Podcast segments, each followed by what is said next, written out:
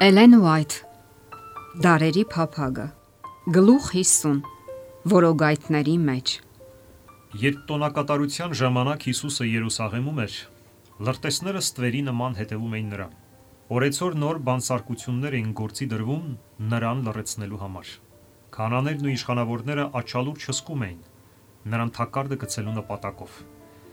Նրանք ծրագրում էին կասեցնել նրան բռնի ուժով, բայց սա դեռ բոլորը չէր Նրանք ցանկանում են ժողովրդի առջև նվաստացնել այս գալիլեացի ուսուցչին։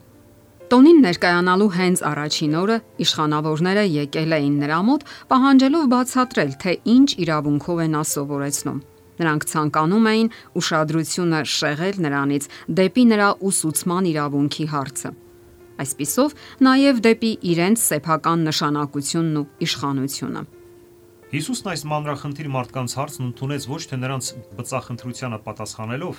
այլ բացահայտելով հոգու փրկության համար կենսական իմաստ ունեցող ճշմարտություն։ Ճշմարտության ըմբռնումն ու գնահատումը, ասաց նա,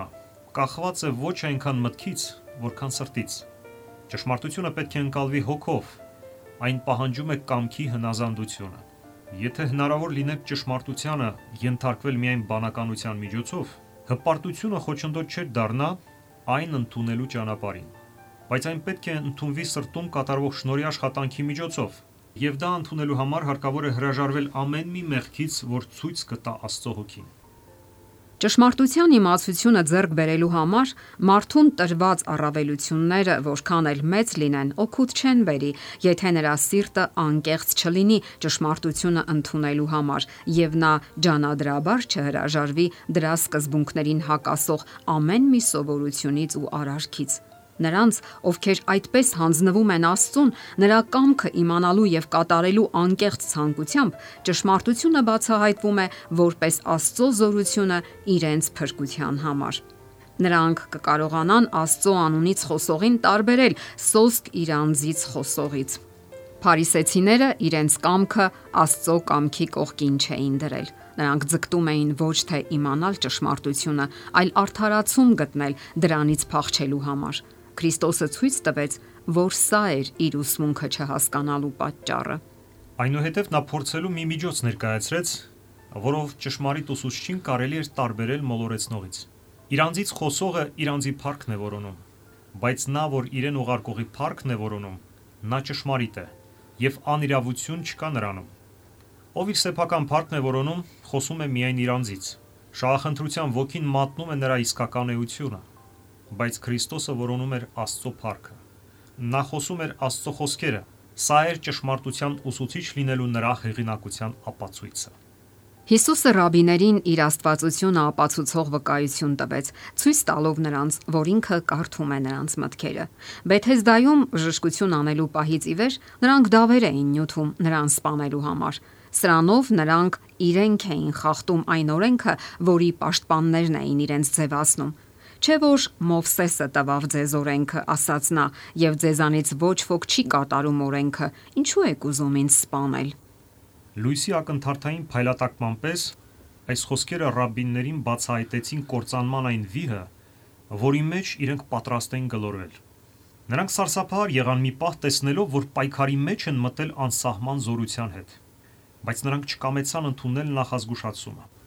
Ժողովրդի վրա իրենց ազդեցությունը պահպանելու համար նրանց հանցագործ մտադրությունները պետք է քողարկված մնային։ Խուսափելով Հիսուսի հարցից նրանք բացականչեցին. Դև ունես, ով է ուզում քեզ սպանել։ Նրանք զրպարտեցին Հիսուսին, թե նա իր հրաշքները չար հոգուց է գործում։ Այս զրպարտությանը Քրիստոսը ուշադրություն չդարձրեց Նա շարունակեց ցույց տալ, որ Բեթեզդայի բժշկությունը չի հակասում շաբաթի օրենքին եւ արդարացված է այն մեկնաբանությամբ, որ հрьяաները իրենք էին տվել օրենքին։ Նա ասաց. Դրա համար Մովսեսը ձեզ տվեց թլպատությունը եւ շաբաթ օրը մարդ եք թլպատում։ Օրենքի համաձայն յուրաքանչյուր երեխա պետք է թլպատվեր 8-րդ օրը։ Եթե նշանակված ժամկետը լրանար շաբաթ օրը, ապա արարողությունը այդ օրն էլ պետք է կատարվեր։ Ուրեմն, որքան ավելի պետք է համապատասխանի օրենքի ոգուն շաբաթ օրը մի ամբողջ մարդ բուժելը։ Եվ նա զգուշացրեց նրանց. աչքի երևույթով մի դատեք, այլ ուղիղ դատաստան արեք։ Իշխանավորները ստիպված էին լռել, եւ ժողովրդի մեջ շատերը բացականչեցին։ Չէ որ սա նա է, որին ուզում են սպանել։ Եվ ահա համարձակ խոսում է։ Եվ ոչինչ չեն ասում դրան։ Միգուցե իրավ իշխաններն էլ իմացան, որ սա է ճշմարտապես Քրիստոսը։ Քրիստոսի ունկնդիրներից շատերը, ովքեր բնակվում էին Երուսաղեմում եւ անտեղյակ չէին նրա դեմ իշխանավորների դավերին, զգում էին, որ մի անդիմադրելի ուժով ձգվում են դեպի նա։ Նրանք համոզվեցին, որ նա Աստծո որդին է։ Բայց Սատանան միշտ պատրաստ էր կասկածներ հрамցնելու։ Իսկ դրա համար ճանապարհն արդեն հարթվել էր Մեսիայի եւ նրա գալստյան մասին նրանց սխալ պատկերացումների միջոցով։ Համընդհանուր կարծիք կար, որ Քրիստոսը պետք է ծնվեր Բեթլեհեմում, բայց որոշ ժամանակ հետո պետք է անհետանար եւ երկրորդ անգամ հայտնվելուց ոչ մեկը չէր իմանա, թե որտեղից է եկել։ Քիչ չէին նրանք, ովքեր կարծում էին, թե Մեսիան բնական որևէ կապ չի ունենալու մարդկության հետ։ Եվ քանի որ Մեսիայի փառքի մասին ժողովրդի պատկերացումը չէր համընկնում Հիսուս Նազովրեցու հետ, շատերը ներշնչվեցին այն մտքով, թե սրան գիտենք թե որտեղից է, իսկ Քրիստոսը երբ որ գա, ոչ ոք չի գիտենա թե որտեղից է։ Մինչ նրանք այսպես տատանվում էին կասկածանքի եւ հավատի միջև, Հիսուսը շարունակեց նրանց մտքերը եւ պատասխանեց նրանց. Ինձ էլ գիտեք եւ գիտեք էլ թե որտեղից եմ եւ ես իմ անձից չեմ եկել այլ ճշմարիտ է ինձ ուղարկողը որին դուք չգիտեք ըստ իրենց հայտարարության նրանք գիտեին թե ինչպիսին պետք է լինի Քրիստոսի ցակումը սակայն նրանք կատարելապես անտեղյակ էին դրանից եթե նրանք ապրած լինեին Աստծո կամքի համաձայն ապա կճանաչեին նրա որդուն երբ նա հայտնեց իրեն Ունկնդիրները չէին կարող չհասկանալ Քրիստոսի խոսքերը Դրանք որոշակի կրկնությունն էին այն հայտարարության, որ նա արել էր շատ ամիսներ առաջ Ատյանի արչև, երբ իրեն Աստծո որդի էր հրճակել։ Ինչպես այն ժամանակ էին իշխանավորները փորձել իրագործել իրենց չար մտադրությունը, հիմա էլ առիթ էին որոնում կործանելու նրան, բայց նրանց կաշկանդում էր մի աներևույթ ուժ, որը զսպում էր նրանց մոլեգնությունը եւ ասում. «Մինչև այստեղ գաս եւ ել չանցնես»։ Ժողովրդի մեջ շատերն էին հավատում նրան եւ ասում. Երբ որ Քրիստոսը գա, արդյոք դրանից ավելի նշաններ կանի, քան որ սա արեց։ Փարիսեցիների առաջնորդները, որ հուզմունքով հետևում էին դեպքերի ընթացքին, ամբողջի մեջ նկատեցին կարեկցանքի այդ դրսևորումները։ Շտապելով քահանայապետերի մոտ նրանք առաջարկեցին նրա ձերբակալության իրենց ծրագիրը եւ որոշեցին բռնել նրան, երբ նա մենակ կլիներ, քանի որ չէին համարցակվում այդ անել ժողովրդի ներկայությամբ։ Հիսուսը դարձյալ ցույց տվեց, որ ինքը կարդում է նրանց մտադրությունները։ Դեռ մի քիչ ժամանակ ձեզ հետ եմ ասաց նա։ Եվ գնում եմ ինձ ուղարկողի մոտ։ Ինձ կորոնեք եւ չեք գտնի։ Եվ որտեղ որ ես եմ, դուք չեք կարող գալ։ Շուտով նա ապաստան կգտներ նրանց արհամարանքի ու ատելության սահմաններից դուրս։ Նա կհամբարձվեր հոր մոտ, վերստին լինելու հրեշտակների աշտելին, եւ իրենց սպանողներն այստեղ երբեք չէին գա։ Ռաբիները հեգնական ժպիտով հարցրին. Դա որտեղ է գնալու, որ մենք չգտնենք դրան։ Արդյոք հելենացիների ծրված ժողովուրդների մոտ է գնալու եւ հելենացիներին է սովորեցնելու։ Այս բծախնդիր մարդիկ չէին պատկերացնում, որ իրենց ծաղրական խոսքերը Քրիստոսի առաքելությունն էին պատկերում։ Ամբողջ օրը նա ձեռք էր մեկնել մի անհնազանդ ու հակառակվող ժողովրդի, սակայն իրեն գտնելու էին նրանք, ովքեր չէին որոնել։ Նա պետք է իրեն հայտներ մի ժողովրդի, որը չէր կանչել նրա անունը։ Շատերին, ովքեր համոզված էին, որ Հիսուսն Աստծո որդին է, մոլորեցրել էին քահանաների ու ռաբիների կեղծ դատողությունները։ Այս ուսուցիչները մեծ խանդավառությամբ կրկնել են Մեսիային վերաբերող մարգարոություններն այն մասին, որ նա պիտի թակավորի Սիոն սարի վրա եւ Երուսաղեմում եւ պատիվ կլինի իր ծերերի առաջ, որ նա պիտի տիրապետի ծովից մինչև ծով եւ գետից մինչև երկրի ծայրերը։ Եվ նրանք արհամարական համեմատություններ արեցին այստեղ պատկերված փառքի եւ Հիսուսի անշուք տեսքի միջև։ Մարգարեական խոսքերն այնպես էին աղավաղվել, որ ավելի շուտ հաստատում էին մոլորությունը։ Եթե ժողովուրդն ինքն անկեղծությամբ ուսումնասիրեր խոսքը, չէր մոլորվի։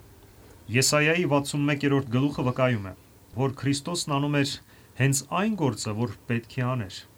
53-րդ գլուխը պատկերում է նրա մերժումն ու տառապանք աշխարհում, եւ 59-րդ գլուխը նկարագրում է քահանաների եւ ռաբիների բնավորությունը։ Աստված չի պարտադրում մարդկանց հրաժարվել իրենց անհավատությունից։ Նրանց արժևում են թե լույսը, թե խավարը, թե ճշմարտությունը եւ թե մոլորությունը։ Նրանք իրենք պետք է որոշեն, թե որն են ընդունում։ Մարդկային միտքը օժտված է ճիշտը սխալից տարբերելու կարողությամբ։ Աստված կամենում է, որ մարդիկ որոշում կայացնեն ոչ թե պահի ազդեցության տակ, այլ վկայության ծանրակշռությունից, գիրքը գրքի հետ զգուշորեն համեմատելով։ Եթե հрьяաները մի կողմ դնեին իրենց նախապաշարումները եւ գրված մարգարեությունը համեմատեին Հիսուսի կյանքը բնորոշող փաստերի հետ, կմբռնեին այն գեղեցիկ ներդաշնակությունը, որ գոյություն ուներ մարգարեությունների եւ խոնար Գալիլեացու կյանքի ու առաքելության միջև։ Այսօր շատերը մոլորվում են ճիշտ նույն ձևով, ինչպես այն ժամանակ հрьяները։ Կրոնական ուսուցիչներն Աստվածաշունչը լուսաբանում են իրենց հասկացողության եւ ավանդույթների համաձայն, իսկ մարդիկ գրքերն ինքնուրույն չեն ուսումնասիրում եւ ինքնուրույն գաղափար չեն կազմում, թե որն է ճշմարտությունը։ Եվ իրենց դատողությունն ու հոգիները վստահում են իրենց առաջնորդներին։ Լույսը տարածելու Աստծո սահմանած միջոցներից մեկը իր խոսքը քարոզելն ու սովորեցնելն է։ Բայց մենք պետք է յուրաքանչյուր մարդու ուսմունքը հիմնավորենք գրքով։ Մարդիկ էլ առանց բացառության կարող են ընդունել Աստվածային լույսը, ով էլ որ աղոթքի ոգով ուսումնասիրի Աստվածաշունչը, ճշմարտությունն իմանալու եւ նրան հնազանդվելու տենչով նա կհասկանա գրքերը։ Եթե մեկը կամենում է նրա կամքն անել, նա կիմանա այս վարդապետության համար։ Տոնակատարության վերջին օրը Հիսուսին ձերբակալելու համար քահանաների եւ իշխանավորների կողմից ուղարկված սպասավորները վերադարձան առանց նրա։ Նրանք զայրույթով հարցրին. Ինչու համար նրան չբերիք։ Հանդիսավոր կերպով նրանք պատասխանեցին. Երբեք մի մարդ այսպես չխոսեց, ինչպես այս մարդը։ Որքան էլ խիստ էին եղել նրանց սրտերը, նրա խոսքերից փապկել էին։ Երբ նա խոսել էր տաճարի բակում, Նրանք սпасել էին, որ որևէ բան որսան նրա դեմ ուղղելու համար։ Սակայն լսելու ընթացքում մոռացել էին, թե ինչ նպատակով են ուղարկվել։ Նրանք հիացած էին մնացել։ Քրիստոսը բացահայտվել էր նրանց հոգիներին։ Նրանք տեսել էին այն, ինչը քահանաներն ու իշխանավորները չէին ցանկանում տեսնել։ Նրանք տեսել էին մարդկային էությունը ողողված աստվածային փառքով։ Նրանք վերադարձան այնքան կլանված այս մտքով եւ այնքան ազդված նրա խոսքերից, որ ինչու համար նրան չբերի քարցին, ի վիճակի եղան միայն պատասխանել երբեք մի մարդ այսպես չխոսեց, ինչպես այս մարդը։ Քանաներն ու իշխանավորները առաջին անգամ Քրիստոսի ներկայությամբ նույն համոզմունքն էին ունեցել։ Նրանց սրտերը խորապես ցնցվել էին, եւ նրանք նույնպես ստիպված էին եղել ընդունել այս միտքը. երբեք մի մարդ այսպես չխոսեց, ինչպես այս մարդը։ Բայց նրանք հակառակվել էին Սուրբ Հոգու ազդեցությանը։ Հիմա զայրացած, որ անգամ օրենքի գործակալների վրա էր ատելի գալիլեացին ազդեցություն գործել, Նրանք գոչեցին. Միթե դուք էլ մոլորվեցիք։ Միթե իշխաններից կամ փարիսեցիներից մեկը հավատաց նրան։ Այլ այդ ռամիկ ժողովուրդը, որ օրենքը չգիտի, անիծված է։ Ովքեր լսում են ճշմարտության լուրը, հազվադեպ են հարցնում. ճիշտ է դա արդյոք։ Նրանց հետաքրքրում է, թե ում հեղինակությամբ է այն տրված։ Բազմությունը գնահատում է լուրը այն ընդունողների թվով եւ դարձյալ հարց է տրվում Գիտուն մարդկանցից կամ կրոնական առաջնորդներից որևէ մեկը հավատացել է։ Իսկական բարեպաշտությանը մարդիկ այսօր ավելի բարյացակամ չեն նայում, քան Քրիստոսի օրերում։ Նրանք միշտ նույնպիսի երանդով աշխարհիկ բարիքներ են փնտրում, անտեսելով հավիտենական արժեքները։ Ճշմարտության դեմ փաստարկ չի կարող լինել այն, որ մարդկանց մեծ մասը պատրաստ չէ այն ընդունել կամ որ աշխարհի խոշորագույն մարդկանց կամ նույնիսկ կրոնական առաջնորդների կողմից այն չի ընդունվում։ Քահանաներն ու իշխանավորները կրկին միջոցներ ձեռնարկեցին Հիսուսին ձերբակալելու համար։ Նրանք պնդում էին, որ եթե նա ավելի երկար մնա ազատության մեջ, ապա ողջ ժողովրդին իր կողմը կգրավի, շեղելով պաշտոնական առաջնորդներից, հետևապես միակապահով քայլն էր անհապաղ լրացնել նրան։ Քննարկման ամենաերուն պահին նրանք հանկարծ կանգ առան։ Նիկոդեմոսը հարց տվեց. Միթե մեր օրենքը մի մարդու դատում է, եթե առաջ չլսի նրանից եւ չգիտենա, թե ինչ է գործում։ Հավաքվածները լռեցին։ Նիկոդեմոսի խոսքերն ազդեցին նրանց խղճի վրա։ Նրանք չէին կարող դատապարտել մարդուն առանց նրան լսելու։ Սակայն մեծամիտ իշխանավորների լռության պատճառը միայն սա չէր։ Նրանք իրենց հայացքն ուղղեցին նրա վրա, ով համարցակվել էր խոսել արդարության օգտին։ Նրանք ապշած ու դառնացած էին, որ իրենց շարքերում կար մեկը, ում վրա Հիսուսի բնավորությունն այնպիսի մեծ տպավորություն էր թողել, որ նա ձայն էր բարձրացրել նրան պաշտպանելու համար։ Զարմանքից թափվելով նրանք դիմեցին Նիկոդեմոսին խայթող հեգնանքով. Միթե դու ես Գալիլեայից։ Քնիր եւ տես, որ Գալիլեայից մարգարե դուրս չի եկել։ Բողոքը այնուամենայնիվ ընդհատեց խորհրդի ընթացքը։ Իշխանավորները չկարողացան իրագործել իրենց նպատակը եւ դատապարտել Հիսուսին առանց նրան լսելու։ Արժամանակ պարտվելով ամեն մեկը գնաց իր տունը եւ Հիսուսը գնաց Ձիթենիած սարը։ Հեռանալով ուզումնալից ու խառնաշփոթ քաղաքից, խանդավառ ամբողից ունենք վարթապետներից, Հիսուսը հեռացավ դեպի Ձիթենիների խաղաղ պուրակները, որտեղ կարող էր մենակ մնալ Աստծո հետ։ Սակայն վաղ առավոտյան նա տաճար վերադարձավ եւ երբ ժողովուրդը հավաքվեց նրա շուրջը, նա նստեց եւ սկսեց սովորեցնել նրանց։ Բայց նրան շուտով ընդհատեցին։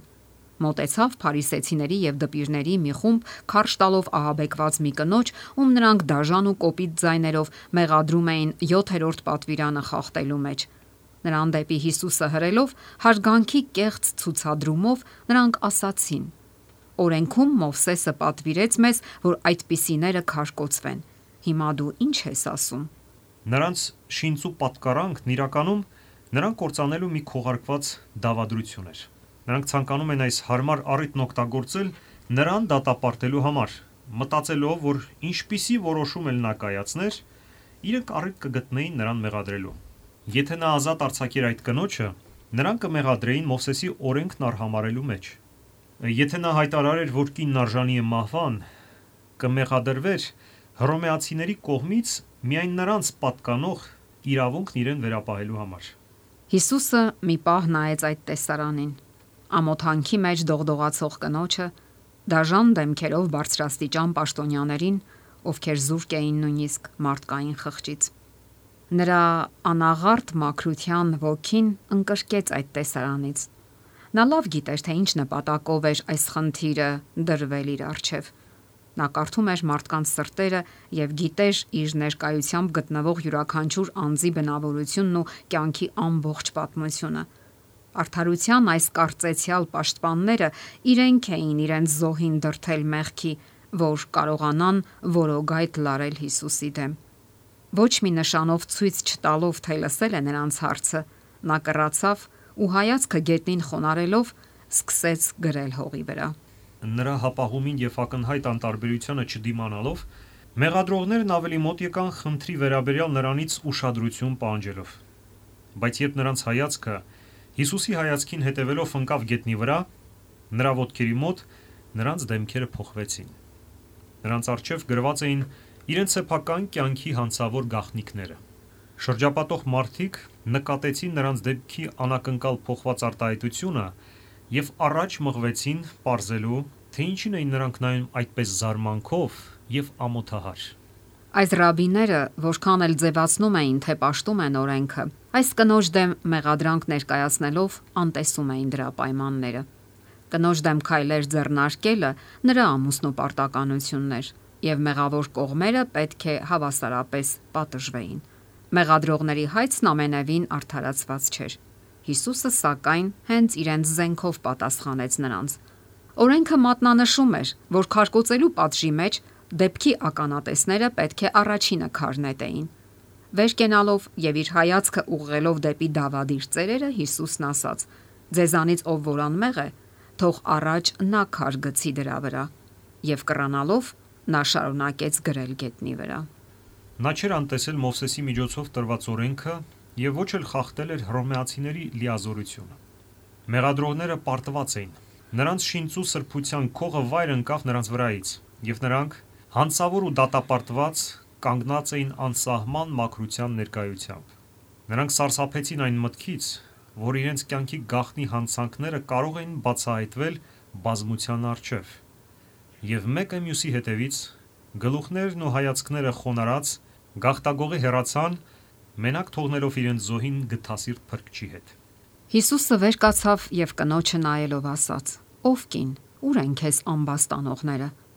Ոչ ոք քեզ չդատապարտեց։ Նա էլ ասաց.